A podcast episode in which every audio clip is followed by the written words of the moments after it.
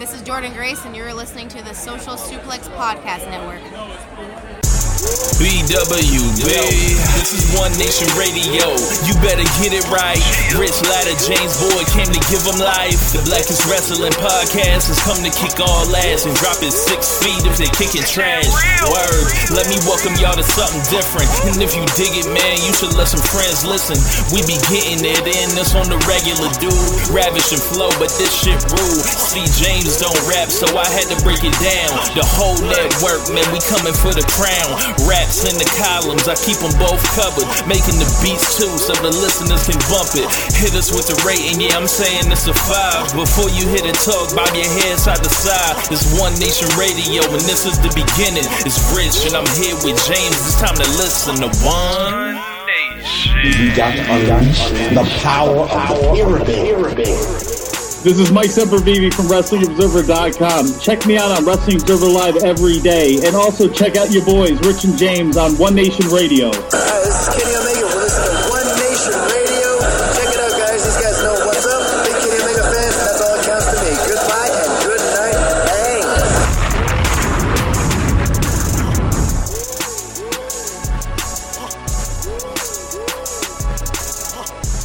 Bang. Welcome to the June 1st edition of One Nation Radio. I am your host, Rich Latta. Of course, here with my co host, James Boyd. James, what's going on, man? Now that I got the audio right, I hope. look, I guess fourth time is a charm. We'll see how it goes. But yeah, man, um here and I'm I'm can't wait to hear you talk about your live experience watching this show because um I thought it was I mean, it's obviously one of the best shows of the year. Uh, but I think the live experience is something different because like to be quite honest, I think the best part about the show was y'all.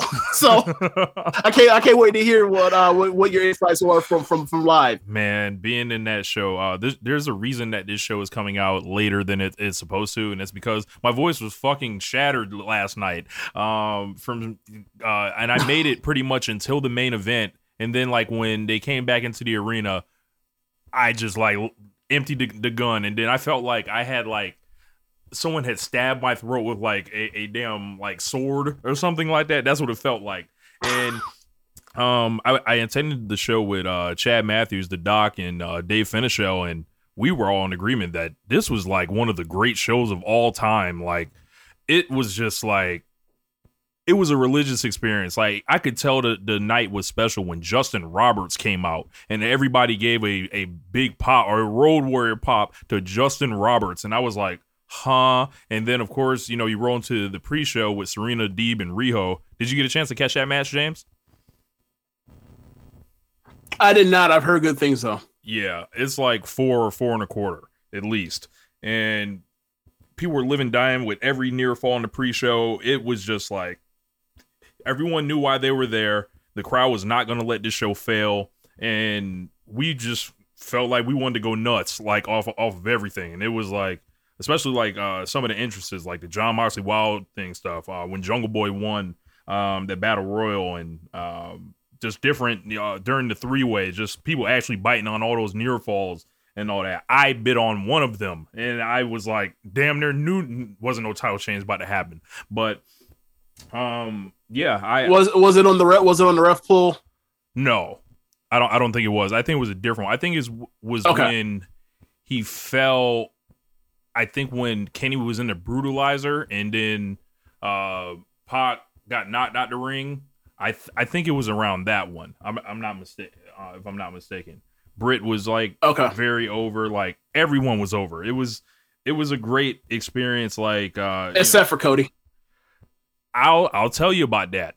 I'll tell you about that because I I'll I'll, I'll give you the live like what what I was kind of uh felt like I was seeing. Now it may my live perspective may differ from someone else's, but um we'll get to it when we get to that match. But um Hangman, like no Okay. concerns about the Hangman anymore. Like um it, it just was like like I said, it was it's the best show I've ever attended. Like I can't think of anything like like you brought up Takeover New York, I believe before, but I, this is just different. Like it's just like I don't know if every, it was because everyone was happy to just be back in the arenas, or it was just like AEW getting their crowd back because it was like this at the last uh, pay per view before you know we went into the shutdown, which is AEW Revolution 2020, um, and it, it was just a very special night all around. Especially, and I was glad to make the four hour drive to Jacksonville and back. I was just happy, and I was like, damn, if it's like that, like any Jacksonville show,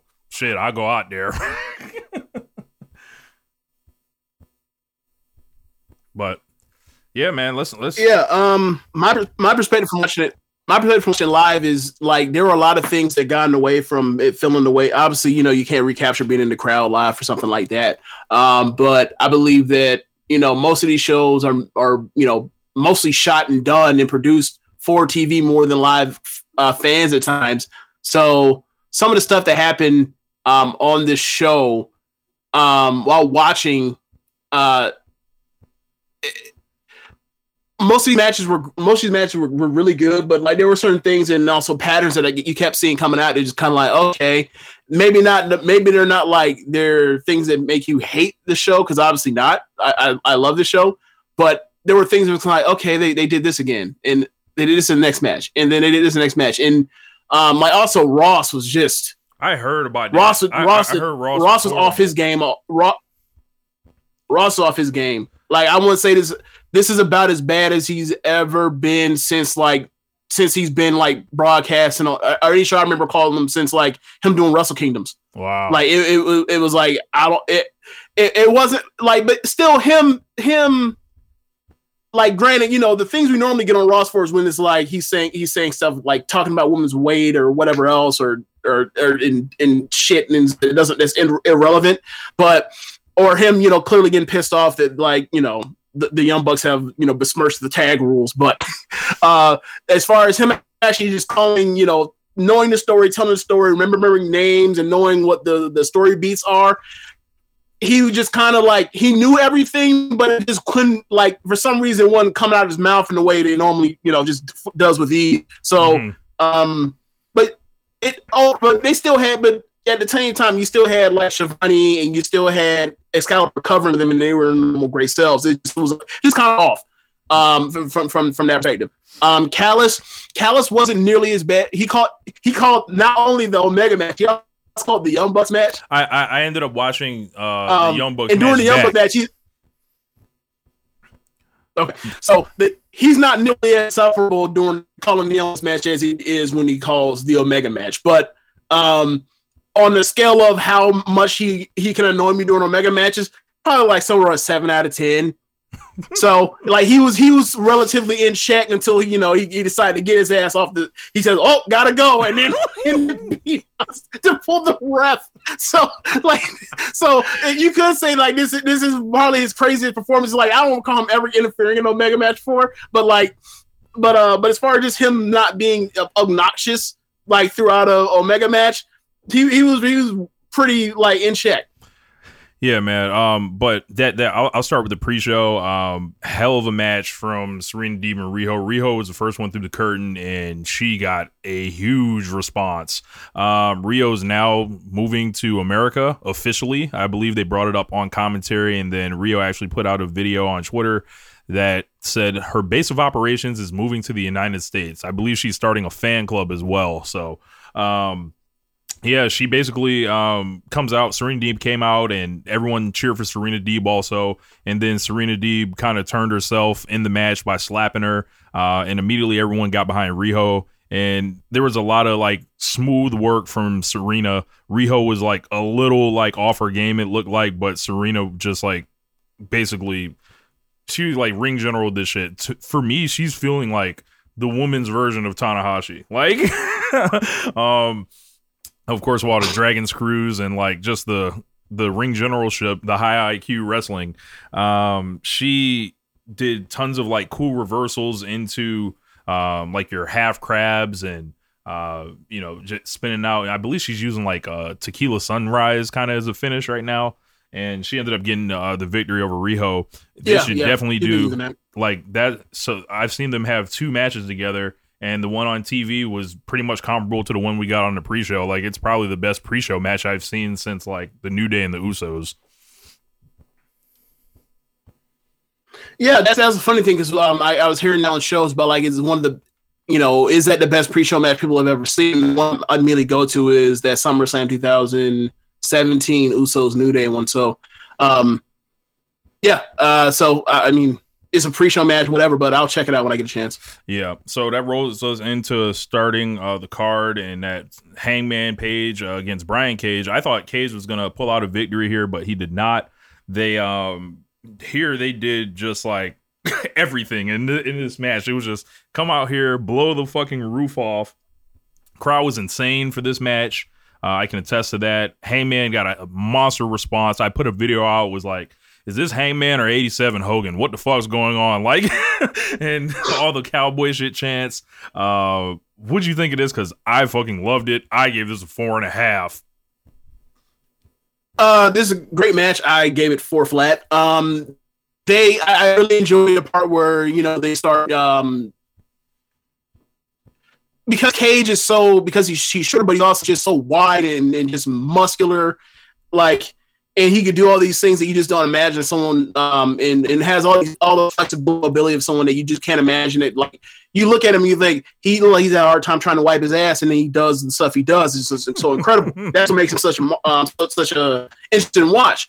Um so once he you know once you get the part where they start doing each other moves like the F they, you know he he F5s big ass uh cage and then cage goes for the for the um the, the buckshot, then like he gets over and then he sells if he can't actually get over and do it right, which gives uh Hangman opportunity to hit him with a layer, and then you know he goes and actually hits it. Like it, it was it was really cool. Like they they I I wouldn't say they fully emptied the gun. I think there's a better match in them, but for this just made me think of like what what did I like most about Hangman when he was a singles wrestler in AEW, and it was his matches, his mid like his upper card matches against Pop in that series, and like there is now a, a place to do a third match between them in a similar fashion, and like all their matches are fun, obviously different because you know the first match was just more of a him fighting from underneath after getting beat down before the bell, but like Mhm. there is a place for a ru- rubber match if they decide to do that. Um, with the ensuing stuff with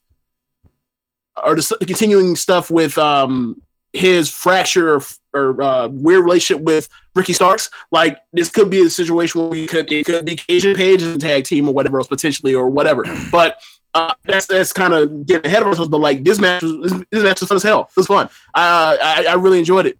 Really did. Yeah, man. When when they did like that, I, I think this is F5 Cage's best. I think it's top Cage's best match in AEW. I agree. Um, I, I when they did that F five off the top rope, that was crazy. Hangman was doing his moonsaults.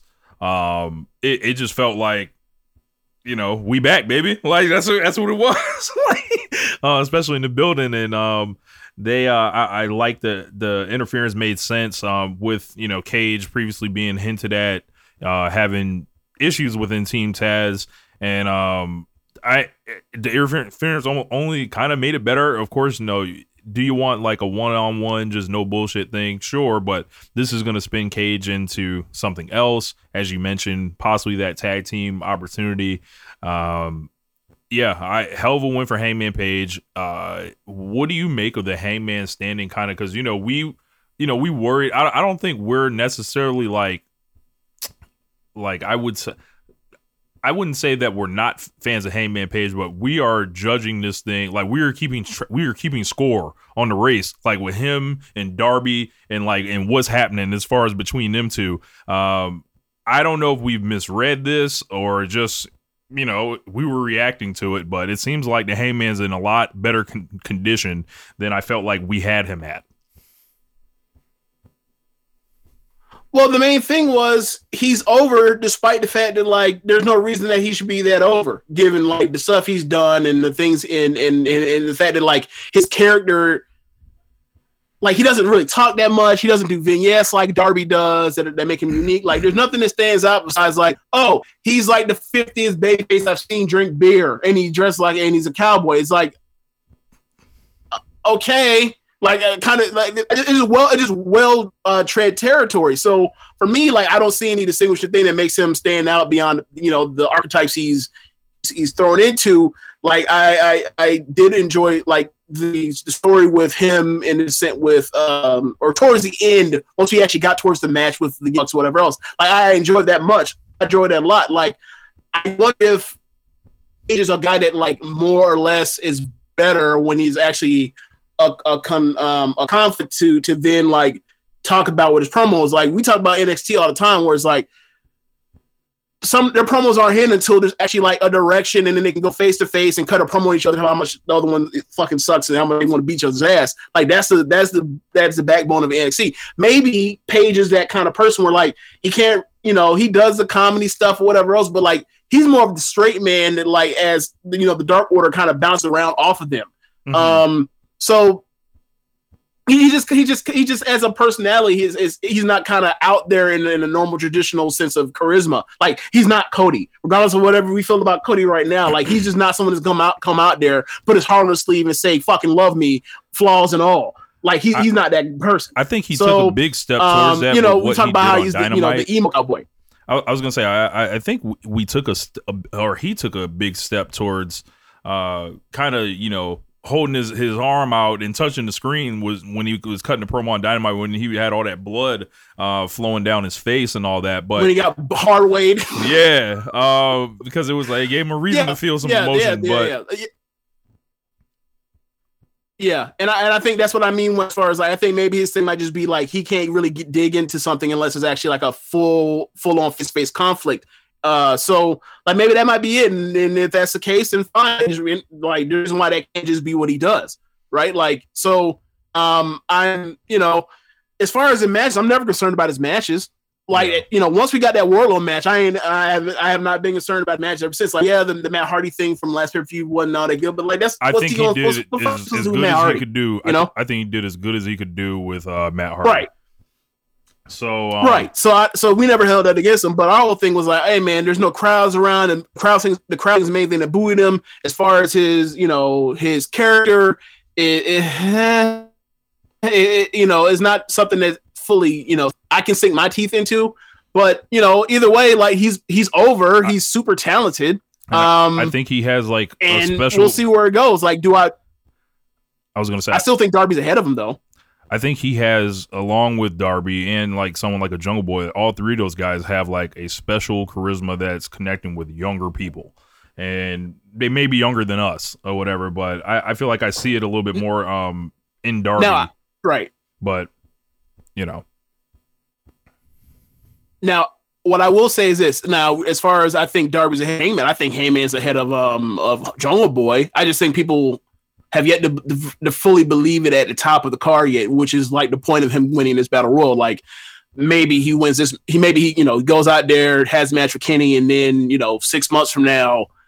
You know, he, it, you know, it, it's a it's obviously a slow build, but like, yeah, he's. I think he's still. I think Darby and and Hangman are Yeah. are the top of of this, you know, bumbling underground babyface thing or middle mid, upper mid card babyface thing that'll break through. Like those are two that will make it. We'll see what. Like I'm pretty sure they all will make it to some extent. Like, but I think we need to track uh, Jungle Boy more as a future anti champion than AEW champion for at least like two years. Yeah, I told um Chad uh kind of before the show we were talking about Jungle Boy and I was like and he actually was um kind of asked me what do you what did I think Kenny has to really accomplish like um going forward? And I was like he needs to kind of find someone that to make in his image in, in this promotion. And I look at Jungle Boy and I'm like man I you know he's that he's so young.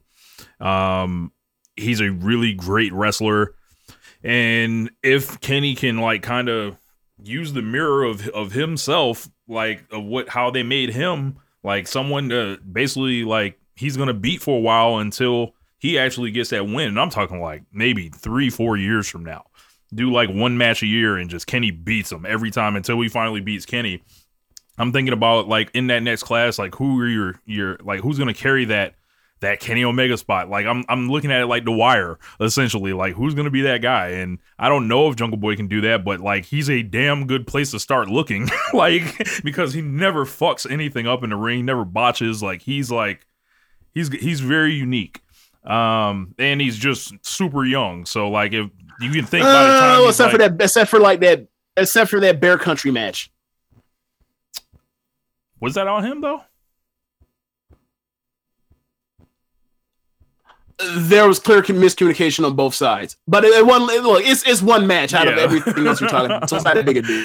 Um, yeah, but by the time he's like 27, 28, like grows into his grown man body a little bit more, I think he's like, like, you know, like he said, like you said, we should be tracking him at a slower pace, but he may have the highest potential, like, as far as like being like just he a can't miss guy, maybe. Um, cause yeah, well, I'll Yeah. go for it. I think he also has the luxury of. Oh, I think he also has the luxury of like there, are th- like you know, we talk about this one like when you hit wins and losses matter, then different things matter at at different levels, right? So like it's gonna be accomplishment when, when he becomes the TNT champion and he's basically the TV champion. It's gonna be accomplishment when him and Luchasaurus become the the tag team champions. Like that can hold him. That can hold him for for for two years right there. Right. Right. While the other two kind of, as they establish more guys, he's going to be like that third wave. Like, you know how they say, like, the third wave of, like, you know, like, uh, of Atlanta or something like that is like, like, first wave is your OutKast. The second wave is like your, your, uh, you know, your, your new, your new crunk or, you know, your pre crunk crunk era. Then the third wave is like T.I. and all that after that or whatever. I may have it wrong, but he's in that third wave. Like, um, yeah, but let's get to this tag team match. Quite possibly one of the hottest matches I've ever been involved with in person. Um, seeing like hearing Wild Thing in the arena, I knew it was gonna ring off. I was singing. Uh, Eddie Kingston, everyone loved him. Uh, Moxley just like walking around, banging the the fucking beer off his head like he's the fucking Sandman. Um, the Bucks coming out there and just like silencing motherfuckers again. Like this was like I looked at Chad, we looked at each other like five stars question mark. Like it was just like it felt like a um a slightly less fortunate man's version of uh, what Kenny and Hangman versus the Bucks. I won't say poor man's because I feel like poor man's would be insulting it. Um, but yeah, it like if you want a, a Young Bucks match to look like a fight, well, what the fuck was this? Like that's what I want to know. Like, like this shit was like. It, it was like it was incredible. Uh, with Kingston doing his you know all Japan moves and all that, and Mox getting you know getting to tap into his his tag team roots, and they had to put this man down with four BTE triggers. Like this was like a brutal unleashing, I think, of the Young Bucks, and I'm glad to say I kind of said they should keep the belts here because they can still go places with them because I feel like they have something going. Like they were getting real heat, they were getting booze. Um, Young Buck sucks chants were very loud in the building. Of course, I think out of respect too. Um, but I, you know, I'm the type of Young Bucks fan. It was it was just silence around me when they won, and it was just like it. wa- I don't know if people were were disappointed or whatever, but they knew they saw a great match. Um, great match. I like this match more than the um their match with FTR. For sure. Um, and and the thing that's the thing that's interesting about it is like the issues I have with or the I would say issues like it's a big deal, but like I thought the Young Bucks like as far as their heel package like was perfectly fine. Like this is like one of the I think this is like the best they've done it. Like I think this is better than even them, you know, more or less retiring SCU um the other night or the other week. But I I was I I didn't really the match layout kind of kind of left me like they when they built back base like back to back hot tags off each other. I was kind of like okay, and then like there was some point when I finally got to it later in the match, but like it it, it it didn't it didn't grab me immediately, but like it still ended up being a great match. I gave it four and a half.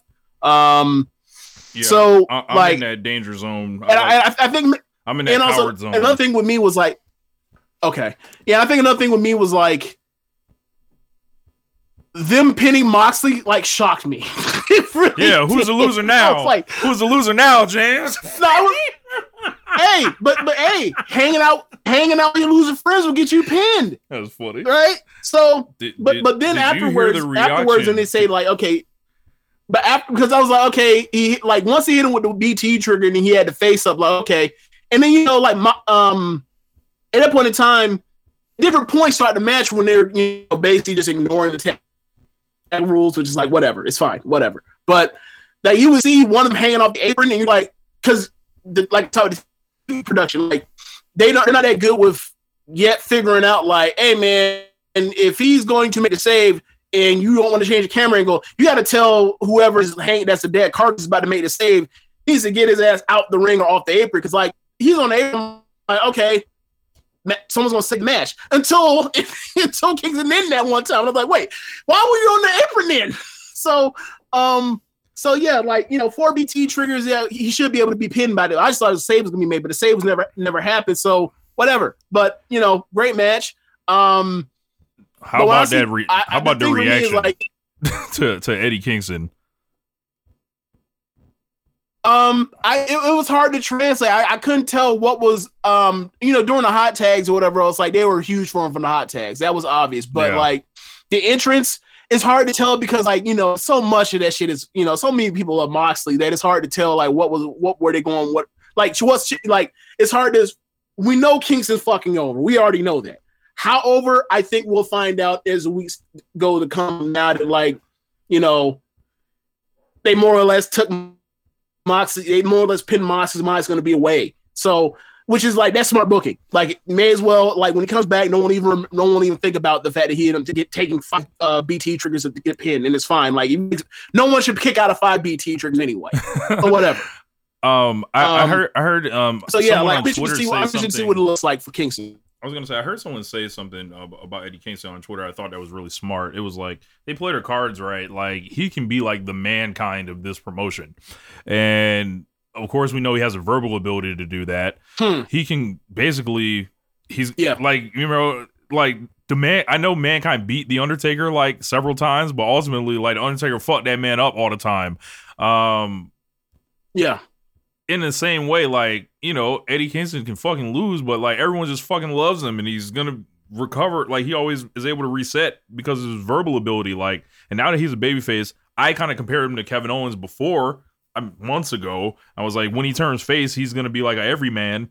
And it feels like he's right on that trajectory. Like, I don't know if he'll end up getting a uh, a world title shot at some point this year, but I think he should. Um, I don't know when, but he he definitely should uh, at least get the chance to get dropped on his head with the one in Winged Angel. Um.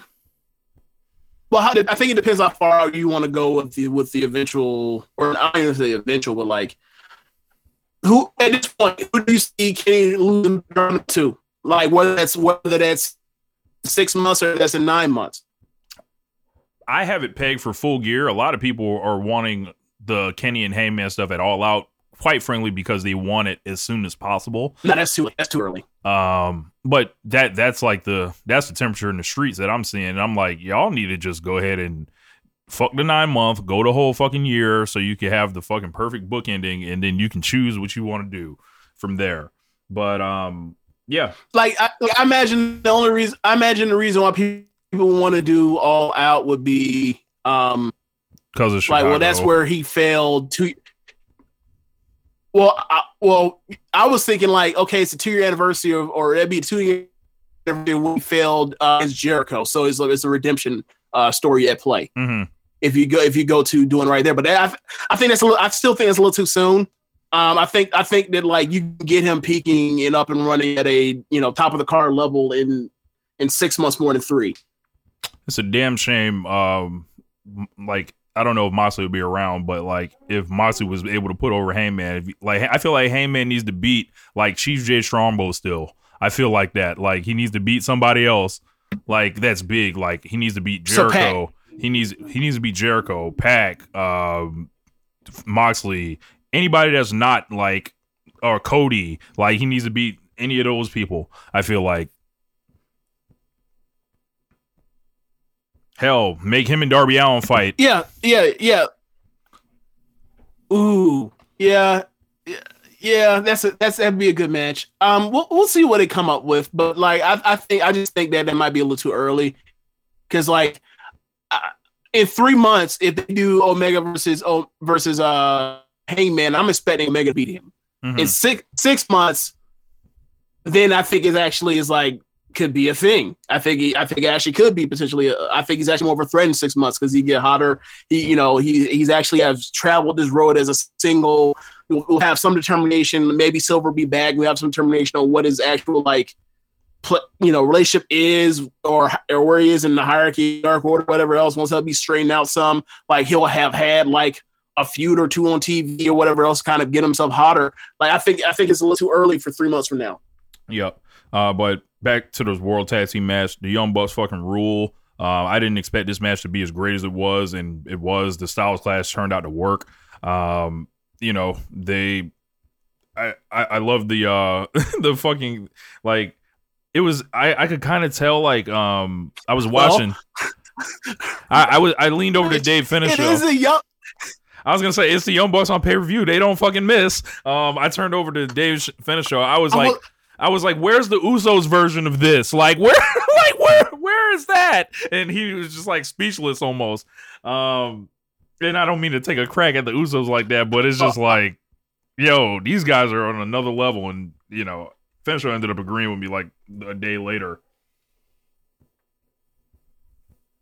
well, what I was to say to you is, uh, like, well, we should have, in, in theory, we should we there are you know, styles clash or whatever, but if we know it's going to work out, uh, you know, at least some success. Like, it's it's the Young Bucks versus New Japan Wrestler in all in all Japan '90s wrestling. Like, we should have known this shit was actually going to work.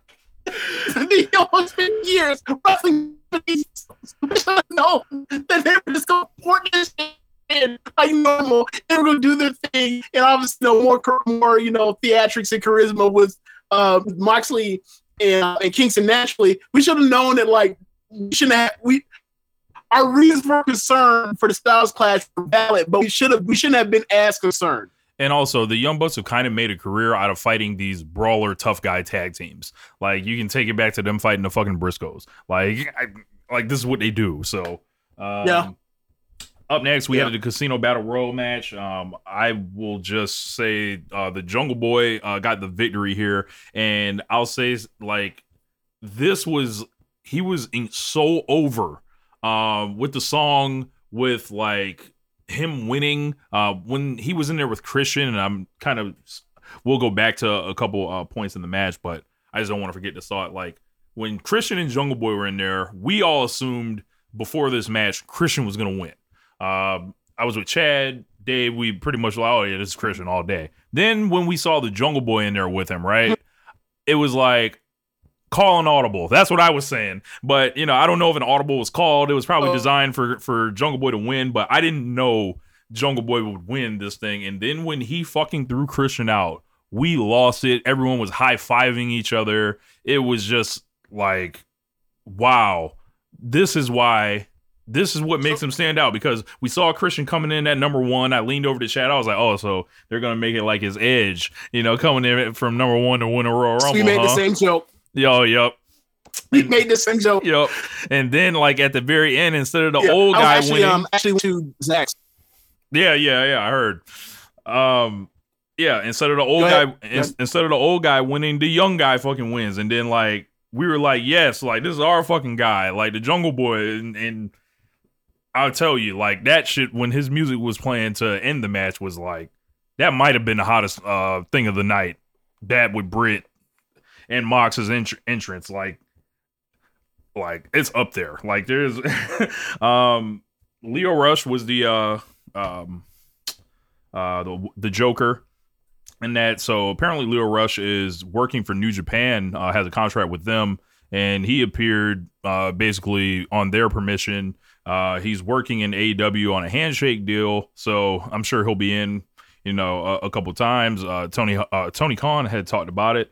Uh Lio Rush talked about it a little bit also, so um, there's plenty of matches for him, and we've kind of long uh, wanted to see Leo eventually make his way uh, to AEW. Yeah, it's about damn time. We've been, I've been waiting for what? How long has he been out of WWE? Probably like a year. What was he in that for last WrestleMania? Yeah. Yeah, like that's that. The first place I wanted was AEW, just for the fact that you know, like New Japan, obviously best Super Junior stuff, and um, and what he could do with you know Homu or with uh, Taiji Ishimori or, or Ryu Lee.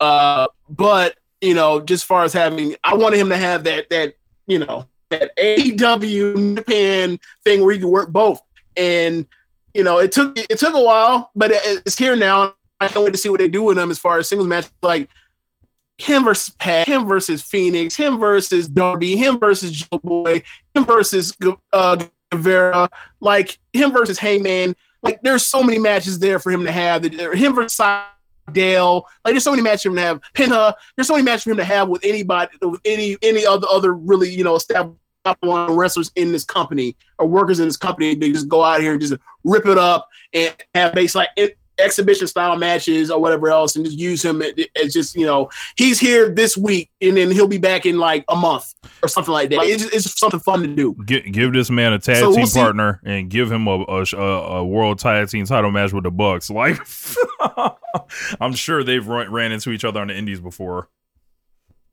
Oh yeah, PWG. Yeah, I'm sure they have. Uh, so, so yeah, like you know, I, I was, you know, I was happy that, that he came out as a joke or whatever else. Is like I wasn't, I wasn't sitting there for a second thinking it was gonna be Daniel Bryan or shit like that because you wouldn't put Daniel Bryan in Adobe Battle Royal, right? So, um, I mean, as far as Battle Royal itself, it was mid, but whatever. Like we got, we yeah, end up it was all right I think for me, yeah, like you know, so by that point in time, you have um oh Caster Starks was Cage real come over. out. Caster was real over in the building Yeah, yeah, I heard. Um, so, um, by that point, time Starks comes out and interferes in the cage match.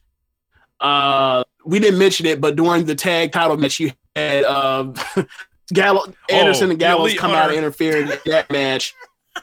Um, so it's and I'm like, all right. So then I'm like, wait a second. So Isaiah Cass, he's not a legal man in this. He's in the battle just cheating. All right, so then I see Jungle Boy come out. I'm like, all right, so when is I was expecting like they're gonna cheat really hard, and then like eventually like Luchasaurus Marko Stunt were gonna come out and clear that bullshit out, but that never happened. Um, they cleared it out anyway, but I was like, okay, it's weird. So by the time we do, you know, babyface Cage or, or Christian Cage in Jungle Boy versus Matt Hardy in, in Private Party, I my I said I looked over to uh to, to Dan and, and and Jeremy while we were at that and I was as well, and I was like, yeah, bro, like Jungle has to win. Jungle should win. I don't know if he has one. Jungle should. It's like you know it's gonna come down to him and Christian. Crowd's not gonna go for this Christian, Christian winning this shit. It needs to be Jungle And then sure enough, they, they played on everybody has expectation that it's going to be Christian by the time it was those final two, and then they threw Christian out. So I thought I thought it was a, a great job for even being a you know a mid battle royal that the right person won, which is like that is kind of blend of battle royals. Like you go to that '98 Royal Rumble is like who gives a shit? The final two, like it, it, you know, Face Foley, uh, Owen Hart's a dumbass or whatever. Like the final two were The Rock, Steve Austin, and Steve Austin throws out The Rock and goes to WrestleMania. Like most battle royals are mid. That's kind of like don't people you know pretend that it's not, but like that's that's the point. Don't get a mid battle royal, and then hopefully you get the right winner, and they did that. So they did the right thing. Yeah, uh, Caster's uh, interest music carries really well in the arena. He did very well for forgetting his rhymes. I, I knew he clearly forgot what he was Hey, going to say. Hey Dustin. Hey Dustin. Yeah. Hey Dustin. Turn your ass hey around. Dustin. Like Dustin, like like bro, just just do the thing. I'm trying to like. Bro, do you, do, do you think Ju- do you think bullshit? like Dustin has no idea that Max has to wait for the beat to come back around, right?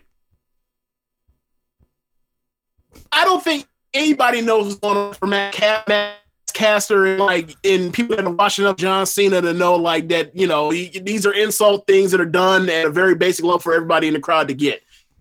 Yeah, yeah. So Uh, Dustin Dustin may have remembered may have forgotten that is how that goes with the John Cena stuff because I'm sure John Cena has set up homophobic bars at him back back in like 05 yeah, probably. So I you know yeah. But um, up next, y'all been waiting. Uh, Cody Rhodes defeats Anthony Ogogo. Man, okay. So I- saw a joke that said Cody came out here dressed like a slave master, and I damn near wanted to fall on the ground uh, when I heard that.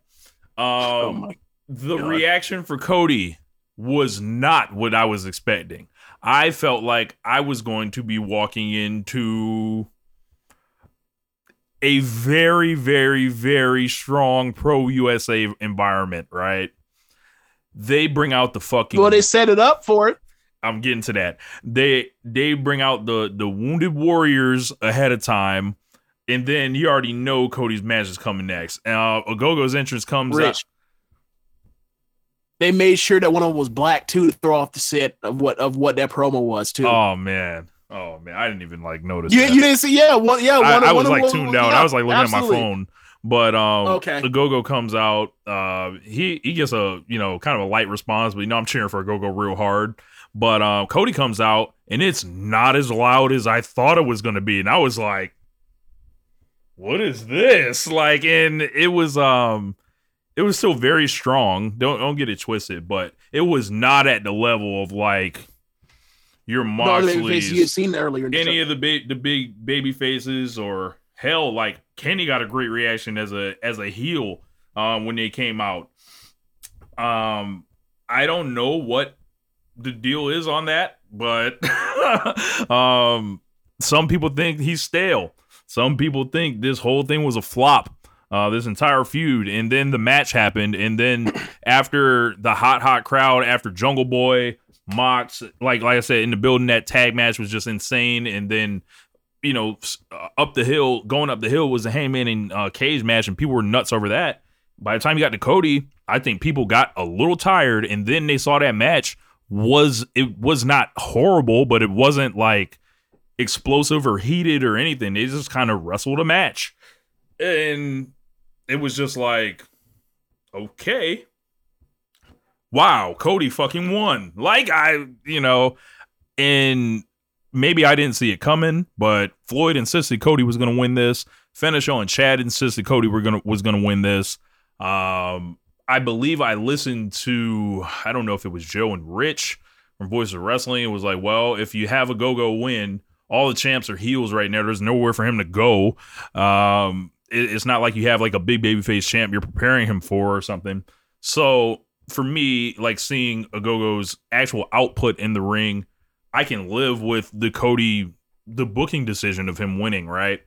But, and I think if he's not able to come back from this, maybe Agogo isn't what I thought he was. However, like sitting there in the building, that shit was just like, are you fucking kidding me? When when Cody won, what'd you think of this?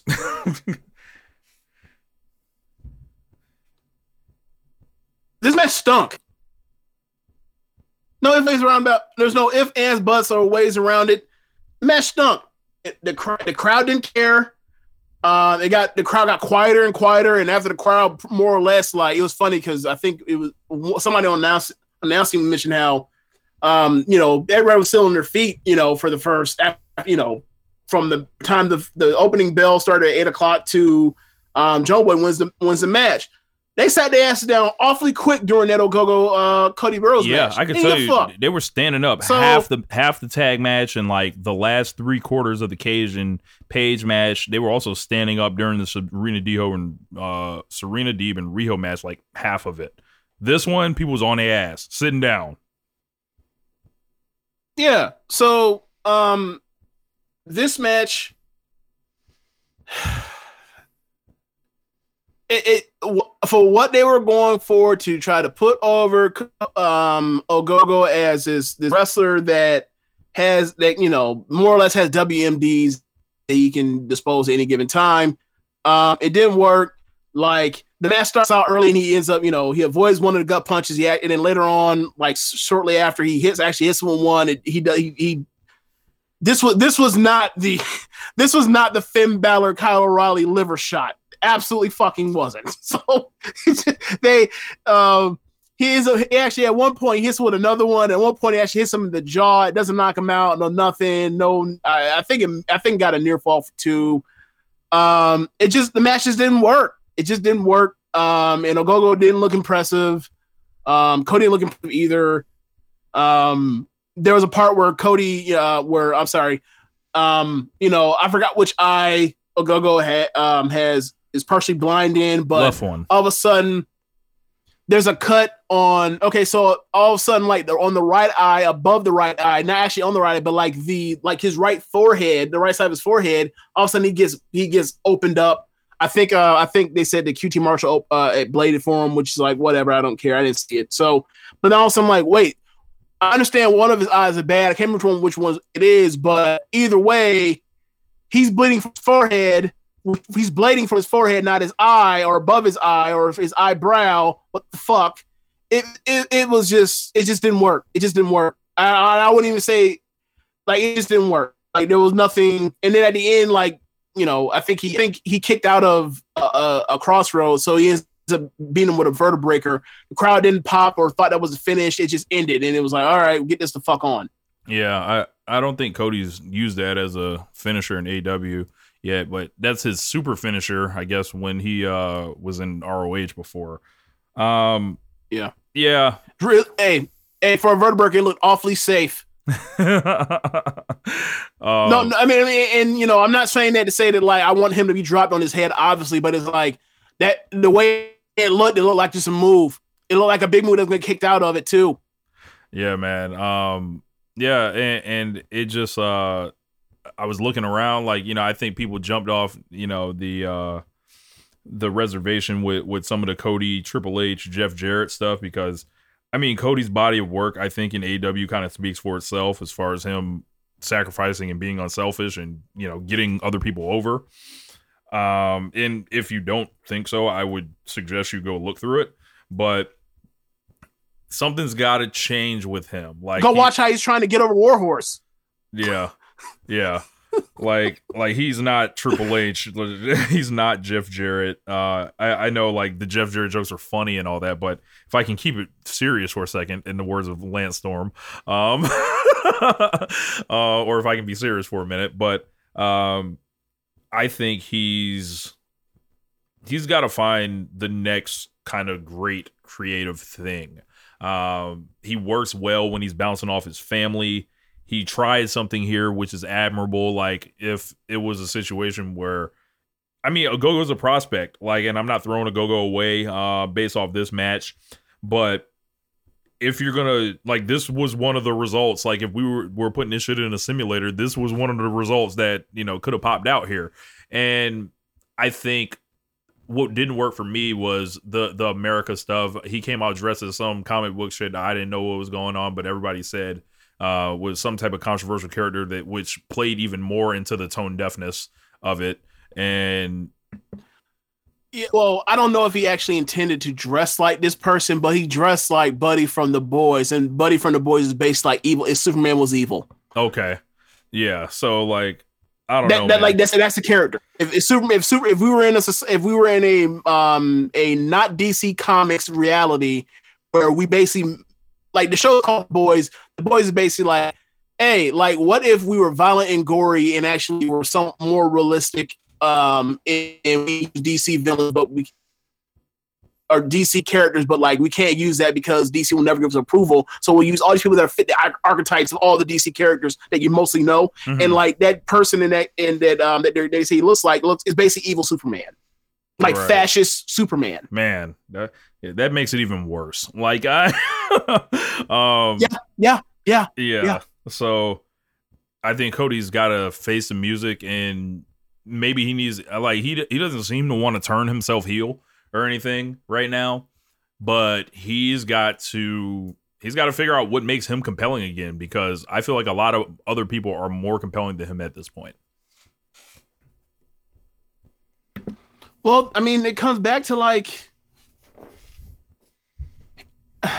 where else is there for him to go aside from doing more? Like this, this whole thing with wrestling the factory or whatever else was a step down for him. As if he's one of the four biggest stars or four biggest acts in the company, five biggest acts in the company, whatever you want to call it, right?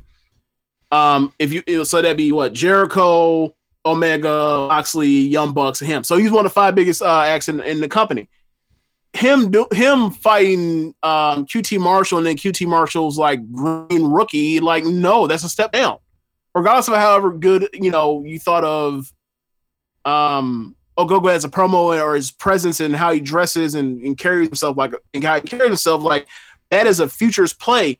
So like you clearly knew what this was. Like he saw quickly fucking this T Marshall. Like we knew this was like this was this was you know scraping the plate with him, and he's ran through so much shit that is like, what else? If he's going to wrestle somebody new, who would it be? Unless that's why I was like, all right, well, it would be you know Moxie right now, or would be like yeah, he mentioned like maybe he does Hangman eventually, but it's like he doesn't seem to want to wrestle anybody else that's actually on his level. He wants to wrestle everybody else in, in, the, in the fucking kiddie pool.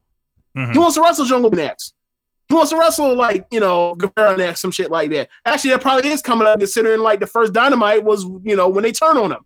So that probably is right up the pike of like the redemption of you know he's not an asshole anymore. So he, he has to get out of the I am a top star wrestling the mid card guy. Actually, wrestle somebody on his level after he's been sent packing from that about a year ago. But like he has to get, get himself back to that point. And I don't know what he does now because he's burnt through so much shit, like of so many angles and personal feuds. It was like, all right, well, this is the reason why you blame every other match you're in. Do you, think he? do you think Miro may lead to him at some point? Do you want him around the, the, the uh, TNT title again? Not so fast. Like maybe if there's a situation where so he Also, need- eventually. Yeah. Okay. If there's a situation where he needs to come in and kind of save the belt to give it to someone else, like he's like he's Razor Ramon right now.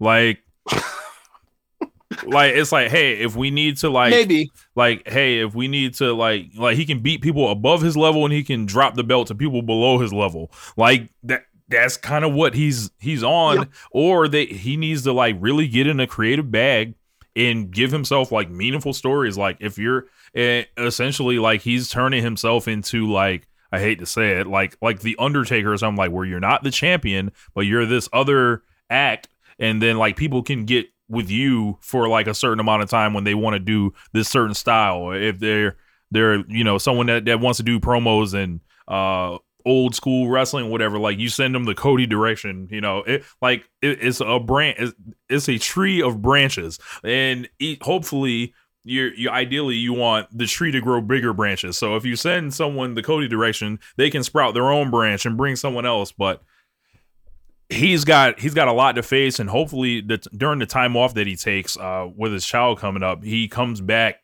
refreshed because like what we saw is only the beginning of the uh i would say apathy toward him And that's another part about it, right? Like he's like he we think that he is going to go on um yeah what if he does paternity leave, right? what if he does just like Moxley does. No, I mean we don't know what he's going to do. We know we have an idea that Moxley is right, but like if he does, right, that be his third time going off TV this year. Mm-hmm. How many times are you going to go away and, and hope people miss you? Like you were, it's almost like you were Paul Pierce chasing every time tour. The people don't like. I don't, I don't want to get into the Draymond Green jokes that, that, that he said at Paul Pierce's expense, yeah But my whole thing is like, you have you are you, regardless of whether he was taping that show or not, the fact that like you have done this three times in a row, quick succession, you're almost like some boy who part wolf type shit. So I, I mean, I don't know, like he's almost in that weird situation where like I, I don't want to say it's not nearly as bad, Charlotte, but it's like. Oh, you know, it'd be nice if she went away, and then she fucking goes away, and she's and like, oh damn, she probably should go away again. you know, so so I, I really don't know. Like I, think I think he needs to get himself into a into a feud with somebody that actually is a threat, not somebody that we know is a project of his. He's a passion project of his. He's trying to get over. I think he needs to get get in, get in the ring with somebody else that we know could pin that man one, two, three, and it won't be as you know, oh, I'm using Cody Rhodes' name to get that dude over. Like I think that's a lot of the situation he's been in. Is like so much of what he's done is like being being to do programs with other people to get them over, as opposed to like him being the star. Like you think of how AEW started, where it was like the Young Bucks and Kenny were so busy putting everybody else over. It was like, when are y'all going to show yourself to be stars? Like Punk never got out of that. The Young Bucks and, and Omega finally did. He never got. He's still been out here trying to get everybody else over. That shit has to stop eventually because we're starting to get tired of him. Yeah, um it, it's interesting when you look at when you, when you bring up Kenny and the Bucks uh, in comparison to Cody, because like you said, it, it, it's weird. Like I, I wonder if they would be getting the same like kind of backlash like uh, that, that Cody seemed to face now. But you know, I don't- I don't maybe, but you know, you know, their styles are their styles are different. yeah, I, know, their I- I styles think are they're different. much so like more crowd stuff like pleasing. yeah, I, I wouldn't even I wouldn't even say about the crowd pleasing part just much as like the stuff like the stuff in a, the emotion that you that Cody is trying to draw out of you is exhausting, right? And like how many more times can you go into that into that well of of that right of that fire as opposed to like, like all right, bro, like not every like for example, you talk about the difference between Kevin Garnett and Tim Duncan, right? uh, Tim Duncan will come out here and give you that 21 and 11 and then call it a fucking day. And then, and then when it, it's crunch time to playoffs, he's able to reach back and, and give you the 35 and 15 type of deal or whatever else. KG can do that too at times, but how hard is that when you are going out there and giving 20, 24 and 12 and four re, and four assists and playing the best deep and being the best foot player in the league and, and playing every, treating every game like it's game seven. the. Eventually, somebody's gonna burn out, and like watching Cody go through this is exhausting. Like you as a not you, not him, or sorry, not him himself, but you as a as a viewer watching him go through all of these emotional things over and over and over can exhaust you. Like so, like that's kind of my worry for Tam uh-huh. and then stardom of like you're doing all these emotional feuds. Luckily, she hasn't like she, she she only let her defend the belt, the white belt one time. But like my worry is like she's so into doing these deep emotional feuds. Like once the Mayu match comes, once the uh, Kamakami match comes, like, are people gonna look up and be like, bro, all these things are like so super exhausting and, and Yeah. emotional, and eventually like can I just get? Can I just get a regular?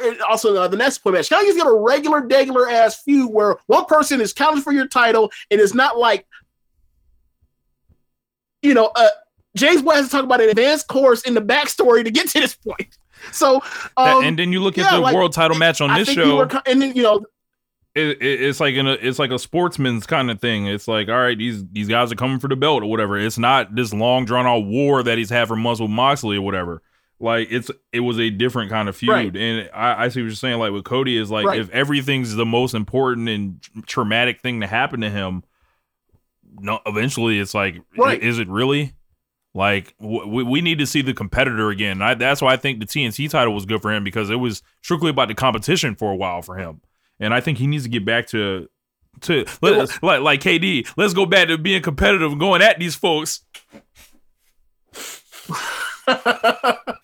yeah. So, um,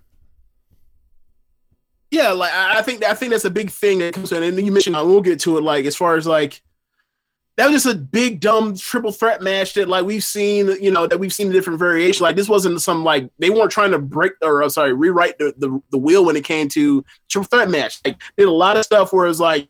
You do a big move, throws might get thrown out the ring, and then someone tries to steal the pin or whatever else, and tease that someone's going to steal the uh, the pin. Like that was a you know it was a it was one of the it's probably what aside from aside from what that Royal Rumble 2015 match that might be the best triple threat match I've ever seen. Yeah, I I'm I It's on the shorthand list. Yeah, I, I think I gave that four and three quarters as well. So it's like but but that's the thing like it wasn't yeah but that, but my thing is like something like that is like a, a change of pace like Cody doesn't have a change of pace like everything is 98 90, 98 miles an hour in on in on the inside of the plate like bro can i get a curve i don't want to say curve because it didn't make you think i want some goofy shit but like can i get some off speed stuff can i get can i get a slider here and there you know what i'm saying and to be fair to him, can i get can i get the change up I was like, to be fair to him, they did do like him in the celebrity match, which was like kind of different and all that uh, with Shaq, and then the Jade Cargill. But stuff. that's the most fun thing we've. That's the but right, right, and that's like the most fun thing we've seen from Cody all year, right? Yeah, I I would say so. Anything else? Yeah, like so. I you know I think you know, and obviously he is the utility guy, but it's like when it when it's when it's pay per view time, it's always something big, and it's like it don't have to be like that all the time, bro. Like get yourself an exhibition match with somebody. Mm-hmm. Up next, we got An exhibition match built on oh the manager is like the person that like you know is QT Marshall and all, and QT Marshall is like uh um Larry Zbyszko and shit. Yeah, like they should have went that like like there's a way to do what they were trying to do, but like I think he blended like three angles in one, and then just it fell short. Um, if, if it's if it's going to be the Nightmare Factory versus the Factory, or the Nightmare Family versus the Factory, like instead of being able to God, to no. break this out for six months like you could have, like they probably did it in two and a half, maybe. Um, so we got the TNT title match, Miro and Lance Archer. Uh, Miro ended up getting the win, uh, submission with the game over. This was just okay. I know what they wanted to do, but it seemed like they just they had a different idea than what we thought. Kind of. Archer tried to jump over the ropes, which if he didn't botch that, I think that would have got them off to a hell of a faster start. Um, I wanted to see them beat the shit out of each other more, and I just feel like they didn't. Like they they tried shit. Like Archer, of course, did his moonsault where, with the rope walk and all that. Like he was a great athlete. Uh, but I wanted them to beat the shit out of each other, but they didn't.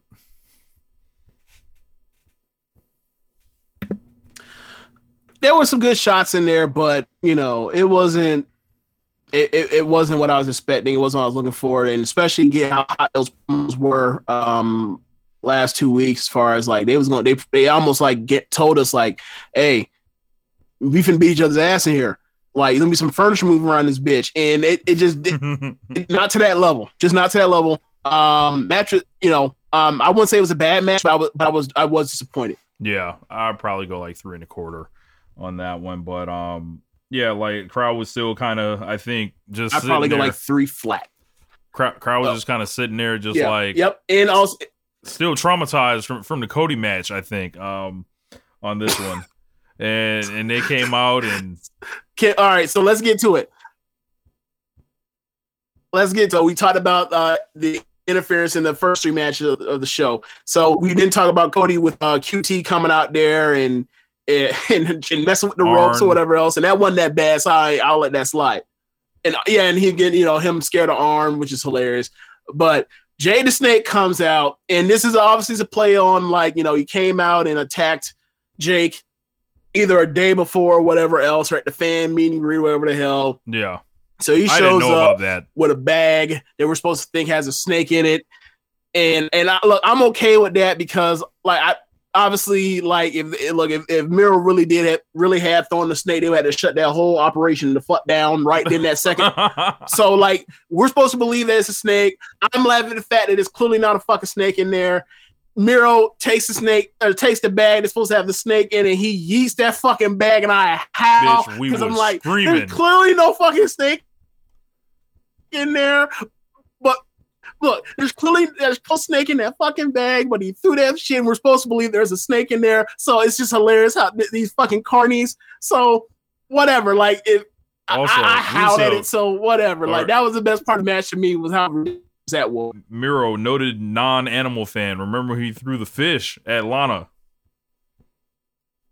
Oh my god! Similar energy here. You know.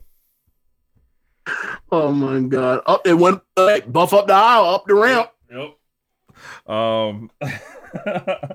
so up next, uh, we had the uh, AEW Women's World Title match. Doctor Britt Baker, DMD, defeats Hikaru Shida in like a just over 16 minutes. The post match was among the more unique things I've ever seen in wrestling. Um, I thought this was a little sloppy at first. By the end, they peaked the drama, I think, beautifully. And, you know, Britt climbs the mountain finally. Uh, a lot of people were very happy about this. Uh, I was happy to see Britt finally win. Like, this is a perfect example of, like, hey, don't push this babyface too hard. Pull it back on them. Turn them. Let them get over. Do it when the people are ready. And the people have been ready for Britt. And uh, the DMD Chan is like got a life of its own now. uh, after the match, they were chanting "Thank you, Shida." I can't think of the last time a babyface Yep. champion has ever got like some thank you chants after losing the belt, like because like we know the challenges this woman faced. Uh, when you talk about working with people at all levels of experience, everyone from Abaddon to Swole to like Statlander to um, Penelope to Tay Conti to going over to Japan to Ryo Mizunami, who you know she had some familiarity with, and uh, finally back to Britt. She had like nine or ten title defenses, and she held that fucker for a year, and she was a solid like it was a place for the belt to call home. Like while the division like was essentially being rebuilt around her, um, you could always count on Hikaru Shida to, to like at least try to make something out of it. Um, as far as the match, there, like I said, it wasn't so much about the match, but I did like some of the stiff shots that um they gave to each other. Uh, it was a little sloppy. There, there may have been a part where Britt hit her head or something, but uh, in the end, like people were living and dying on these near falls, and this match brought the crowd back um, out of the Cody malaise.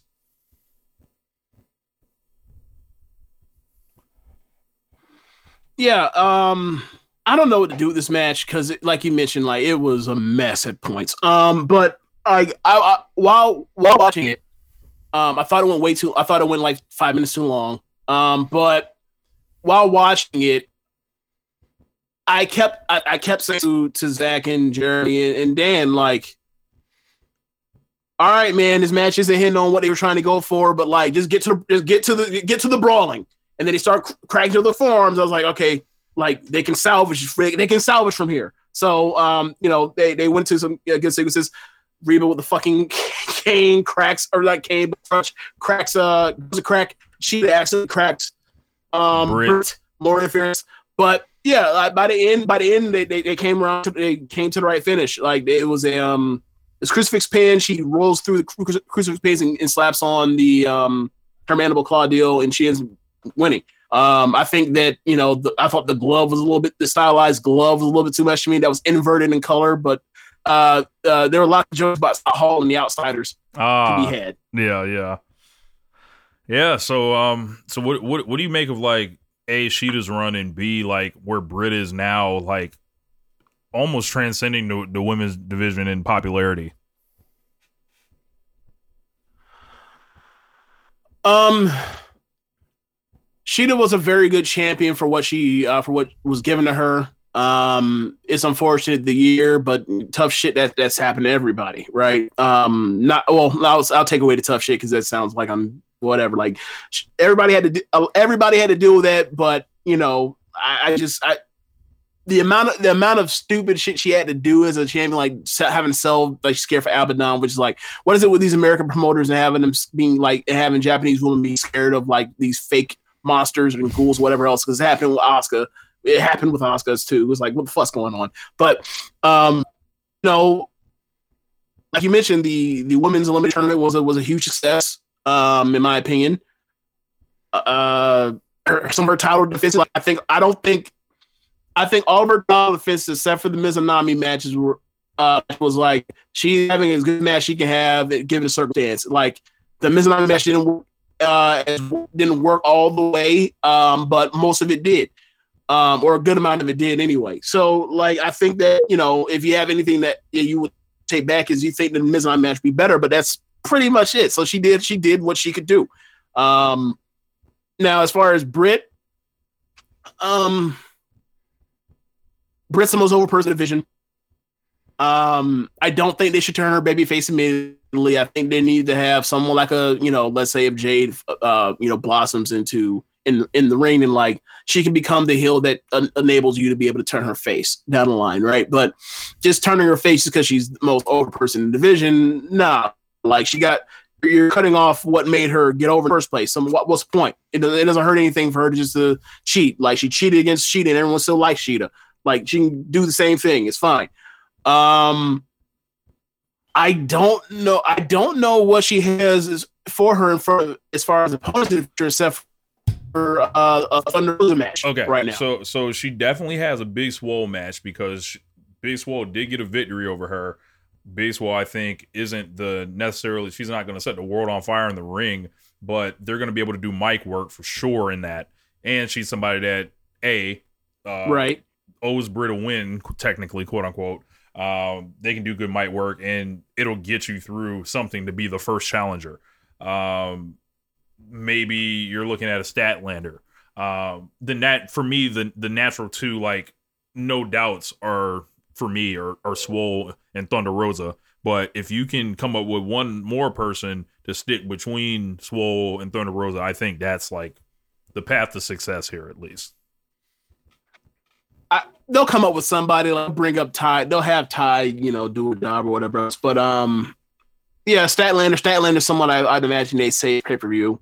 Um, yeah, I mean, they'll, they'll, look. There's names that don't come to mind right now. They'll figure it out. Like, they, I mean, they can reach in and grab and pull Serena out. They can do a Riho. They can do a Riho third match between them if uh, if need be. Um, uh, in my, I think that she's so much bigger as far as a, the only. I think that her problem for me right now is she outsizes everybody else's personality on the division. That is like, who's going to they have to actually dedicate time to get someone to rise up to that level as far as personality because they've done all the she's the only one they ever she's the only woman they've ever done that with so they have to like do that to somebody else to then get you feel that way like aside from, we have jade now jade would be somebody i would say they, they've invested that kind of time into as far as uh, mic time and, and vignette time and, and promo time and segment time with but outside of um outside of her that them, them the only two so um, they have to do more investing to get that personality thing over. Um, and you know, we'll, we'll see what they do. Like, like I have a lot more faith in them. Say again. They could throw Riho in there as a challenger too. Yeah, yeah, absolutely. Yeah, I, I think I mentioned that, but uh, maybe I forgot. But yeah, because you know they, I think they, they've had two matches. I can't remember, but like she, they're owed another title match, whatever else, and that can also get through. Like Britt's gonna have a Britt's gonna have a title for like six months, so um, you know they, they have the they have the answers for that. I just I just hope that while they have her as the champion, before they get to you know Jade or whatever else, like they you know they use her as the Trojan horse to get to like building up the personalities of everybody else. Like we already know they have enough rest enough good wrestlers with Red Velvet and the like, but like can they get the personality up to where now you have you know aside from more or less two stars with Jade and Britt to where you have a Red Velvet rise up. Swole, you know, more people can get into Swole's personality. Not, you know, we'll see what they do with Nyla. Nyla's in a weird uh, situation right now, but I mean, they can always turn her heel when they have her uh, turn on um, or get rid of uh, Vicky. But yeah, yeah. Um, so yeah, the the the reaction after the match, like as I mentioned, like totally unique in, in wrestling, and I think some of the more smooth brain journalists that have tried to like spin Hikaru Shida as this like this albatross and this terrible champion and all this stuff like they should like be ignored um and yeah so um up next uh we had darby Allin and sting against ethan page and scorpio sky and this was a blast fantastic match um probably go four stars on this one um, Same. Yeah, like Sting was phenomenal. Um, I was sending um videos to the chat of me saying Sting like Ric Flair on the on the last Nitro. Um, you know when he, when they were requesting him to fight Sting, and he was like, "Yeah, Sting, Sting, Sting!" Like it was.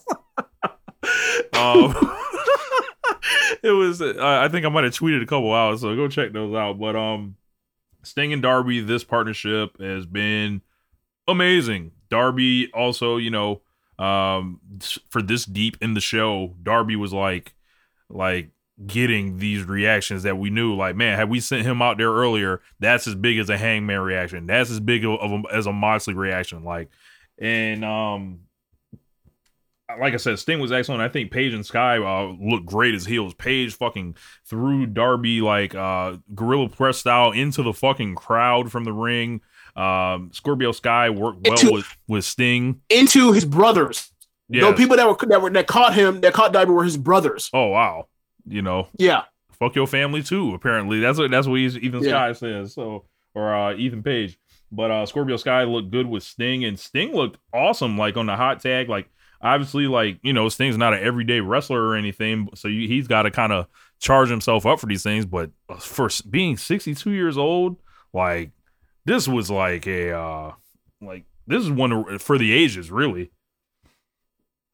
if you go back to 2015 and you go through every Sting match to this point,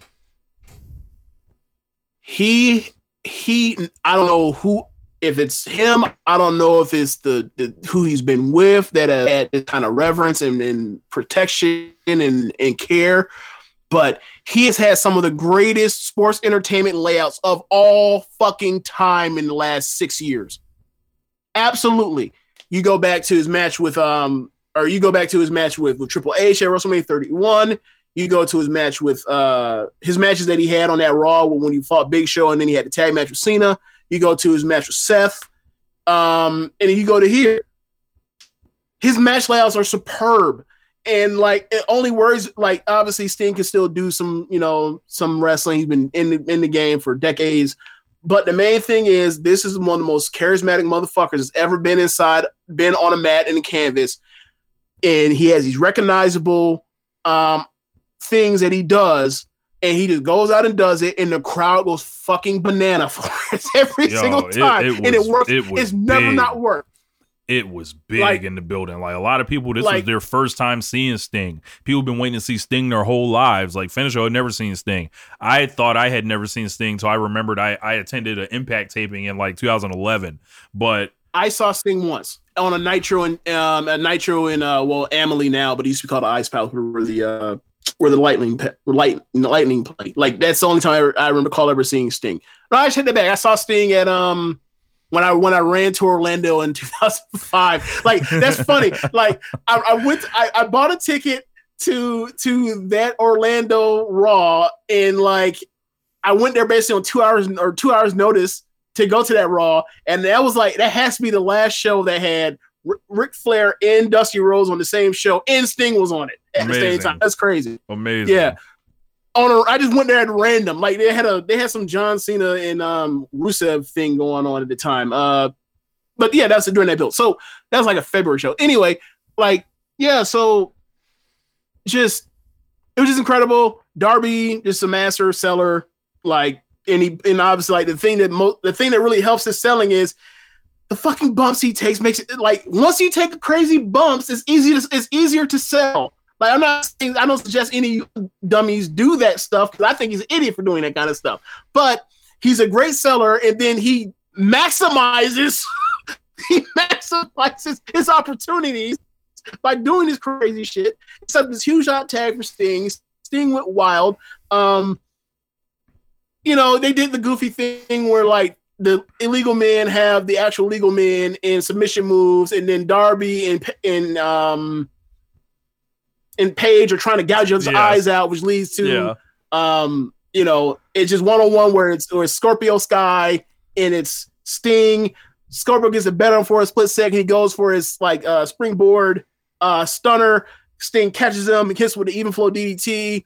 Superb match, Stinger splash. Like I'm watching it, and Rich, you you recall this? Remember the match with Seth Rollins at uh, what was that Snap Champs 2015? Yeah. When I was like, when he had, caught him in the second uh, Scorpion's death, I'm like, fuck it, put the belt on him, do it, just whatever. like during the match, I was literally in that mode, just like so happy to see Sting again. Sting's my third favorite wrestler all time for y'all that don't know. So like just see that, I was super happy.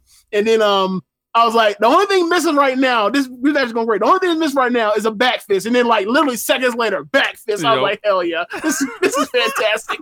I was so happy. This is my this is my favorite match in the whole card. It really was. Like I just I, I love this match. Um and like, you know, um he beat he beat Scorpio Sky. Um and Scorpio Sky, like he's a tag team guy again. Like I don't, I'm not, I'm not, you know, people that thought that Sting was going to become the fucking AEW champion in like six months, like It's real rough. nah, like It's real rough. yeah, yeah. Like- so like you know, if you want to say that like him Scorpio Sky is in the world, like bro, like look what Scorpio Sky is. Like he was a tag guy, he got a title shot. They never, you know, like I know his music is you know reach for the sky, but ultimately it's like reach for the mid card. So like that's that's where, that's, that's that's where he is. He's in the middle. So Like he can do a job for Sting on that night, and like we'll see what they do as uh, a special connection with Darby and Sting uh, going forward. But And, like, I- um, I, was talking to there's Chad. there's there's money to be made for them in like future, uh, like you know, like you know, every six months them doing this as a tag uh, as a tag team. like I think you gotta eventually look at doing Darby Allin and Sting versus the Bucks, giving them a title shot at least. Um, like that would be like that would do business. that would draw either a rating. it would, or it would be a, It a would. good pay per view match. And then like it would. um I was telling uh Chad and Dave, I was like, the way they've used Sting is just like masterful. It's like Sting has his own role and his own little corner carved out as a every sh- kind of show guy where it's like he's a part of the the uh environment and he's not an interloper. So it's like Right. it feels better. Like Yeah, this is what I'll say. If they do build up Sting and Darby to be a tag team, get a tag shot eventually, I need Darby to win that match. yeah, yeah. I, I don't need I don't, like you know. There's one thing when Scorpio Sky and Scorpio Sky is a, as big of a fucking Sting fan as me, and he's like, I, I just want to put this dude over. That's one thing. But like, if he comes out here and he's pinning Fenix, I'm going to fucking be furious in like two more in two weeks from now. And you know, you know how I feel about them being no like. I'll be treating Fenix how I used to treat Oscar. Like, hey man, why the fuck are they beating this person? This makes no sense. This person's the best. So yeah, like yeah, if, if that's what they want to do, just as long as Darby's one is winning the winning the matches, that's what really matters, not Sting or whatever else. Yeah. It's about Darby. As long as they keep this focus on Darby, they'll be fine. and and they've done that for the was most part. Say they've done that. So Yeah.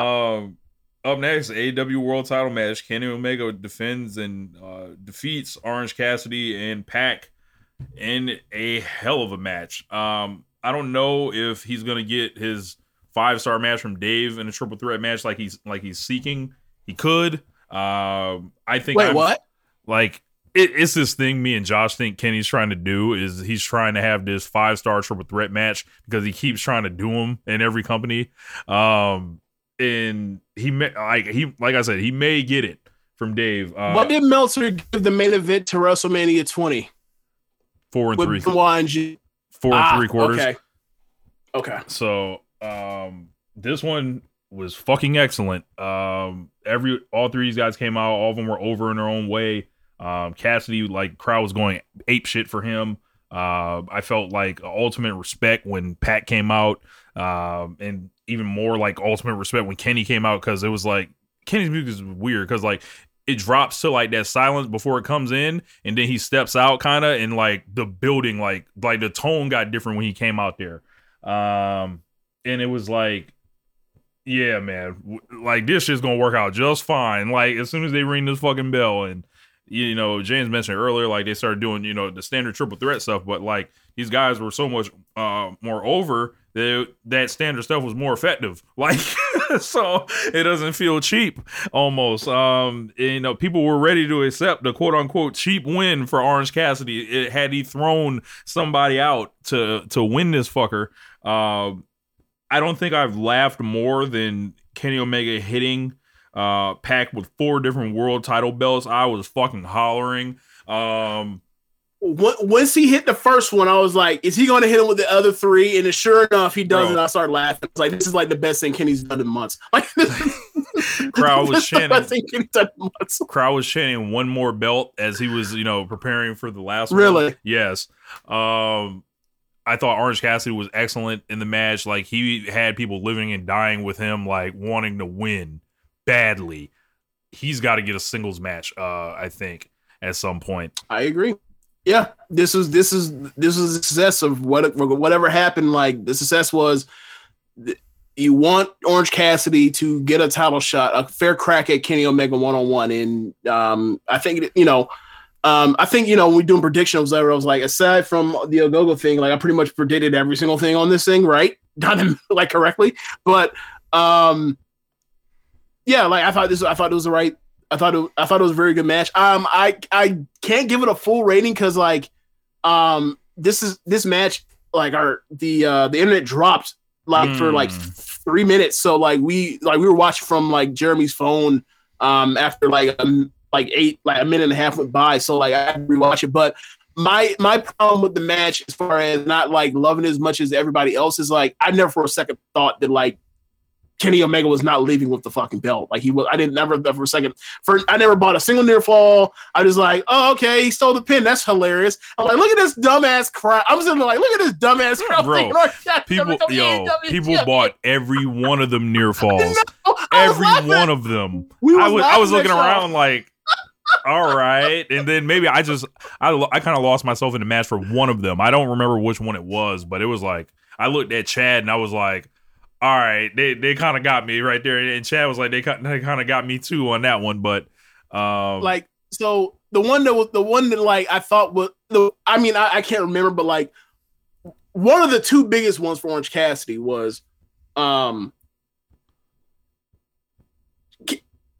Omega's in trouble. Callis yells shit and then you hear the mic and then you hear and then you hear the the the his mic get dropped on the on the floor and then all of a sudden I don't know if or not on the floor but on the on the table and you can see like you can clearly hear like he's getting up to go make a save, right? So I don't know if Schiavone or or Excalibur or Ross is like, where the hell is he going, whatever else. But it was like the second he yells shit and drops some, you're like, oh, he's about to go, he's about to go pull the ref for some shit. To go save. And sure enough, the next thing you know, you see it, you know, crowd goes wild two. I'm like, me watching at home, I'm like, I guess I wouldn't say I want to say a smart, but like someone is like, you've seen this how this goes. I'm like, gotta pull him out of fucking ring. And sure enough, the crowd's like, and they show the reactions of like people losing their mind, looking like the Undertaker uh, guy from That's WrestleMania funny. 30. I'm like, you goddamn goofballs, you really thought Cassie was going to win AEW World Championship? Get the fuck out of here. There's so much more money. Like, even if Orange Cassidy eventually does become the AEW World Champion, there's so much more money in another match down the line than right fucking now at just randomly out of nowhere. Well, what do you think? What, like, There's a lot of over baby faces that that when it when it's time to go back on the road, they got a bunch of heels champions for for you for them to wrestle. yeah. So Smart. So um, wh- what I will say, come away from this match is um, Kenny Omega is fucking awesome as usual. Pac, I'll never get over how the kind of fucking command he has in the ring and body control. Like he's just just another fucking level. Like the fact that like we've seen him wrestle as fast as we can ever see any other human possibly fucking wrestle on a blur. And then like the way he has because he's still a you know a, a mean bastard heel person or whatever else, or so that's still his persona. Like the fact that he can he has the audacity to get up on top of a top turnbuckle and take five minutes to finally dismount and hit a shotgun drop kick, and and no no one says anything to him because like it's kind of awesome. It's like he just he just has control of what he's just at the peak of the fucking fake sport. Like he's Bro, awesome. and, and, And- if you guys have never seen Pac in person, just seeing like the Black Arrow in person is like just a just a beautiful experience. Just watch him go up there. It's so graceful. It's so impactful at the end. Uh, it's like a real like live just like finisher. Like you hit Like- a bitch with that. Like if there's no shenanigans, your ass going down. Right. And that's what I mean. Like when he does that perch, like, because he takes forever. and It's like all it does is build anticipation. Like when this fucking guy jumps off this thing and and and does basically like a a you know a spinning or sorry a rotating shooting star press, like you're just gonna be impressed. Like he's just he's just so in command and like you know like obviously I think they would have had a better match had, had, had it been just um those two and, and have another one, but like this is on in its own thing is like special in its own way, and like congrats all three of them. and they they opened the door to like kind of like this and i would say to wrestlemania triple threat from this year kind of like i don't want to say they've they've changed or flipped the script on like how we look at triple threat matches and everything because like even then like i think they were laid out to uh, accomplish different goals like they weren't trying to make nobody in defeat in that their wrestlemania match um No, this not one at all. this one had a little bit different goal Nah, if if if any if you want to compare it to any WWE triple threat, I would say probably that that Brock, uh, Seth Rollins, and um and John Cena one from Royal Rumble 2015 were like that more or less made uh Seth Rollins that night. Right. Yeah, that's a that's a great comparison. And um, yeah, another classic uh, match. Like I, you know, I, I don't worry about these things. Like uh, Chad and Dave had asked me like what match I was looking forward to the most. I looked up and down the car and I was like, You know what? I'll take the Kenny Omega World Title match on pay per view. Usually those things work out well. Like, That, and that's a that's a weird thing for me with this with this card is like I didn't because of you know it's like okay like like I said like all these matches I can pretty much predict up and down what's going to happen all of them so it's like I didn't really have something that I was like I can't like this there was no um exploding barbed wire death match title match grudge match between um Omega and and Moxley for me on this card there was no Young Bucks versus uh Hangman in in Omega on this card. There was no um Jericho in in um Moxley match on here for me. None of these matches built, you know, called for me in that way. Like, so I was just like, all right, well, I'm just expecting. I'm just I have no expectations other than it'll be a good show, and obviously it was a great show. Yeah. Then we got the uh the Stadium Stampede match. Man, gotta tell you, man, this was a long match. It was 32 26. Um, very kind of different tone than last year. However, I still think they hit a bunch of comedy site gags. I thought the entrance to this was fucking amazing when I saw the inner circle like on the fucking zip ties or whatever they were like in Jags Stadium going down. Like I was like, holy shit. Well, I had Um, three thoughts. I had three thoughts. One, Shawn Michaels WrestleMania 12. Two, Owen Hart, obviously. yeah. And three, like Metal Gear Solid, like the scene at the end where they're trying to get the fuck off, uh, get the fuck off the island uh, before the, uh, to try to stop nuclear uh, explosion going off, and like you're rappelling down the bi- the side of the building. Like those are the three things that came to my mind. So, so like once you know, once I saw the, oh yeah, this is pre-taped. Oh, I'm good. So like, it, like once once I realized, I remember I, I, I recognized it was think I had the same thought. Yeah. I it was pre-taped, I was like, okay, like I think we would found out if, if fucking uh, Sammy Guevara had died uh, b- b- before before they aired this shit and just ran off with it. So I, I was like, okay, we're fine. Yeah. Um, I gotta say, um, I like the layout, like of them going from the pre-recorded to the live, kind of like your uh boiler room brawl, mankind and Undertaker, uh SummerSlam '96 uh type feel. Uh, I thought it was a little long, but I I enjoyed you know some of the the different scenes where it felt like they were in these different areas. Like uh when when Sammy went in the room with Shawn Spears it felt like I was watching Mortal Kombat or something. And all the team combat or whatever where where they they break off the scenes and you see like the underlings fighting. Then you see like the the second tier guys. And then you see the big guys like on different levels. Like I, it felt like Mortal Kombat to me. Okay, so once they split off and branch off from each other, I thought that the Wardlow and Hager thing was was was fun as fuck. I thought that the MJF and Jericho one with the side gags when you have Charlie Strong and, and Urban Meyer Yes. fun and were, were fun as hell. Um, I I liked. It didn't have an ending, so I, I had to give it a big grade. But I did enjoy like the the, the club scene thing with Conan there and and them drinking before they start fighting. It reminded me. It's almost like a like almost like a O2, um, you know, the drink thing with Hangman and Hager last year. yep Um, the one that I the one that I did not like was Sammy and Spears because like they they did. Where the fuck did that lighting come from? Like what? So the, the lighting, I was like, this this is like I get it. The site is like he's a chairman and he's in a bunch of chairs and like Psycho. he started dancing with the chairs and made me think like I want I wanted to see him do the full little Parker deal. Uh, when uh, and you know, with the, Oh, with the, with the chair, and I wanted the man to do the hop, do the hop on one leg and all that, but he didn't do, he didn't go all the way. Um, the the part where uh the part where um he was looking for weapons to pick and he picks bolt cutters, um, and then Sammy throws the bolt cutters, and then uh he ends up getting handcuffed, and he looks and like all of a sudden like these bolt cutters get that got thrown end up underneath a a, a um uh, A what do you call pallet? A, a pallet. And I'm like, no, not possible. Physics, physics, the physics are physics aren't physicking. No, not a chance. Absolutely not. But whatever. Like, okay, at least they showed me how you could get out. At least, so it's like whatever. So I would have came up with a better way to do that. But whatever. So, but yeah, like overall, I enjoyed it. Um, did it go too long? Yeah, probably. But like, I enjoyed it. Um, them cutting to live, I wasn't expecting. So when they cut the live, I was like, oh, they cut the live, and it made me and it made me think of like you mentioned, the Boiler Room Brawl made me think of um, Royal Rumble with Owens and and um, Reigns from earlier this year too. As Mhm. far as like we pre-shot some shit and we'll cut the live or we'll cut back or what back and forth. So, um, but yeah, when they end up in the crowd, like Sammy, you know, he lost.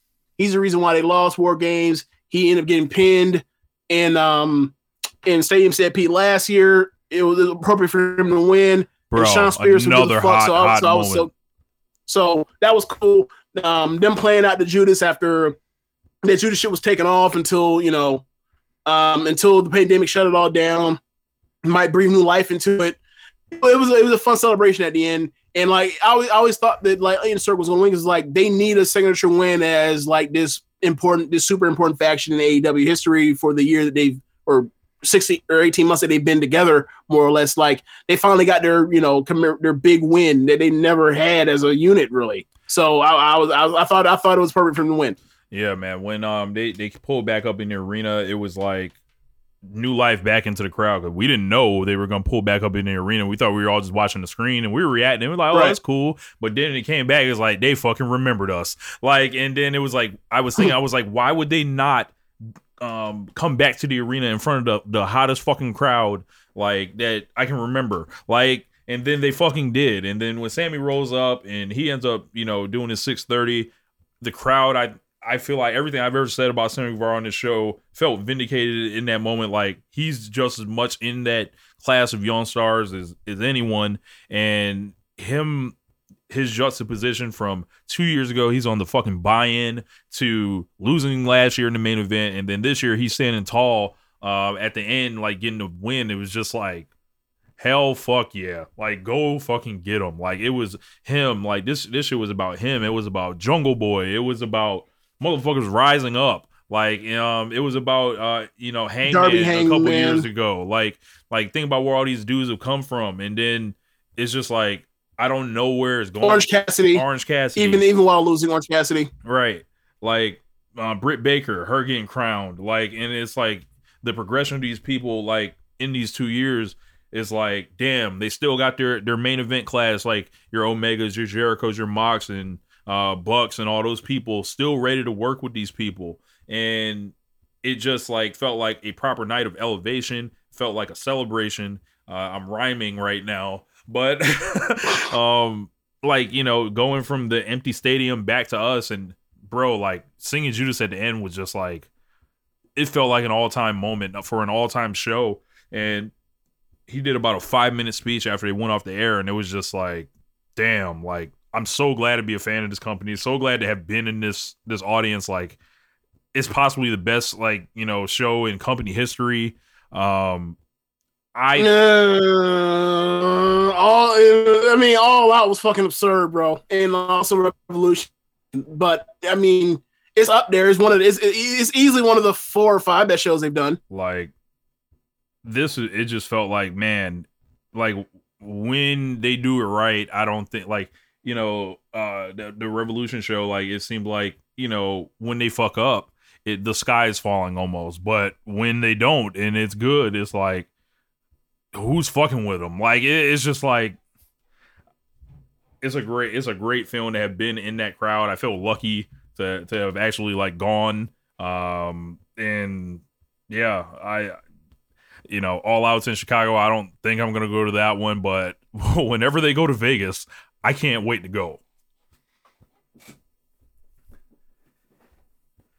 So, so what did people get refunds on their 2020 Double or Nothing uh, Vegas uh, tickets yet, or are they are they holding them on to all are holding on to them for like two years? i think the vegas tickets turned into this show if they still held Oh, okay. I, okay. yeah but Okay, I, I gotta say, like you buy tickets and you buy you buy tickets to and you know plane or whatever to Vegas, and then he's like, nah, bro, you need to cash that whole in and send it to Jacksonville. You lost. I'm sorry, you lost. I, I don't give a damn if it's the first uh, event in pay per view. You lost. yeah. I've been to Vegas. I've been to Jacksonville.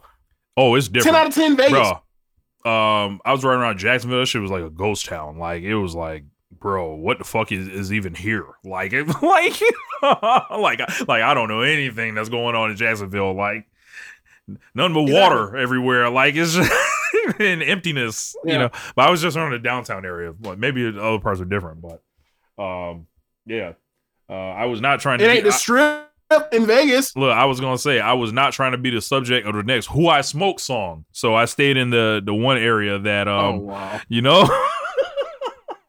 but like I said, uh, incredible fucking show.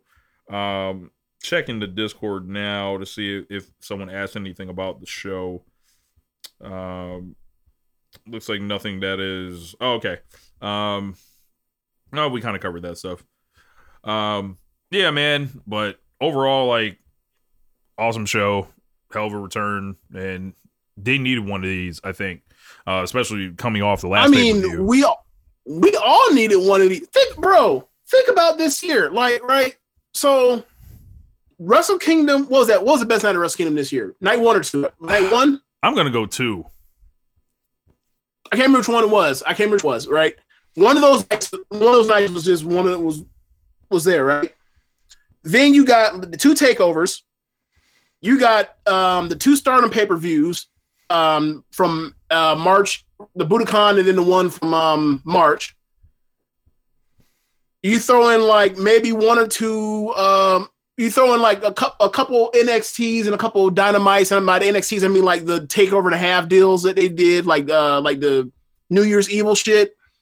Um, and then like this, and you're like, yeah, that makes up like the 12 best nights of the year. Like we haven't had that much great wrestling this year compared to like, you know, obviously nothing compared to 2019 is unfair, but like even compared to 2020, I think we had better uh we had at least halfway through the year, we had, you know, even even like the second half of last year, like we had more good shows than we've had in like this, which is like shocking considering like we figure we have we've have have learned more, but like nah, not really.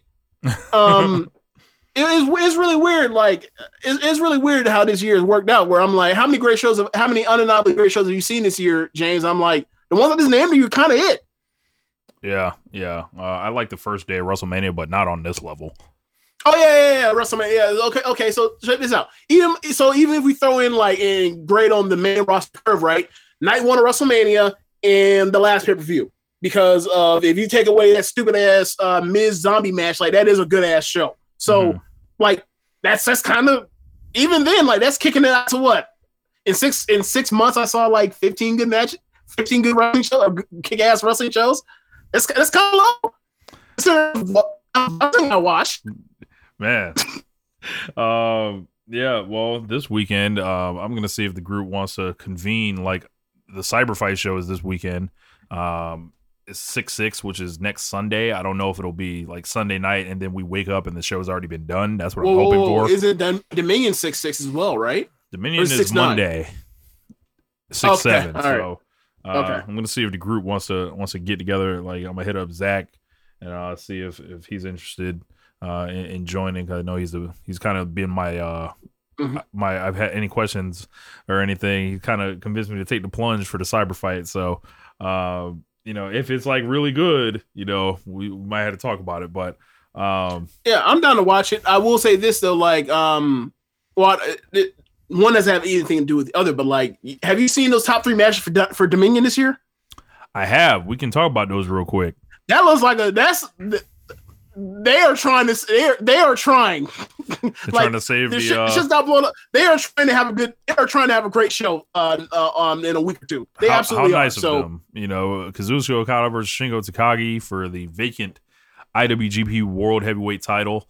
And um, I gotta say, man, uh, Okada and Shingo, you could do a lot worse than that. So um, I'm I'm yeah, you do a lot worse than the best match that she won last year. Yeah. yeah, uh, I'm expecting Okada to to get the belt back here. Uh, I don't think they're going with Shingo now. If Shingo is going to win, maybe next summer.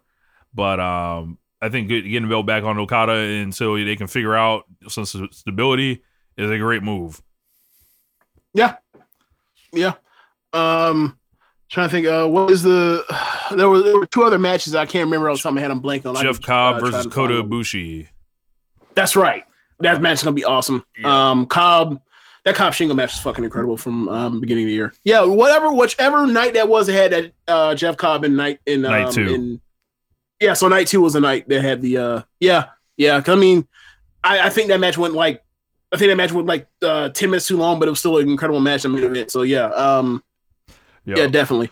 And then um, you know, you got uh Yo taking on El Desperado. Uh so all Yes, sir. the, the Yo section uh can stand up, you know. Yeah. You know. So you. you know, yeah, me. You know, so so you know, we're gonna see uh, what my dog Yo does.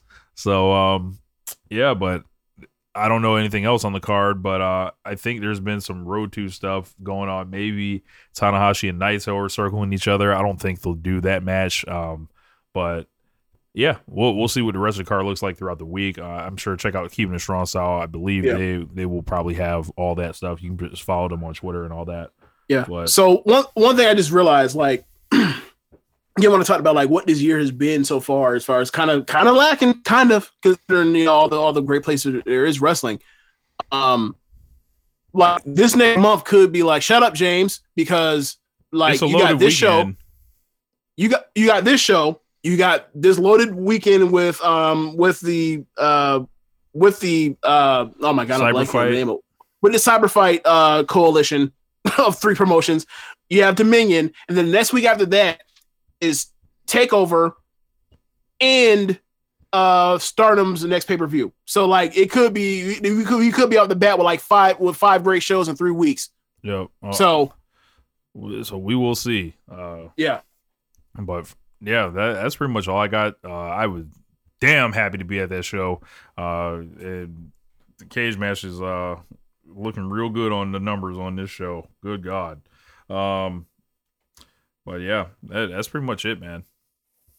yeah, um, yeah, same here. Uh, you want me to do the rundown to end it? Oh yeah, yeah, uh, that's in the show. Thanks for listening. Be sure to rate us on whatever app you're using. Listen to this with.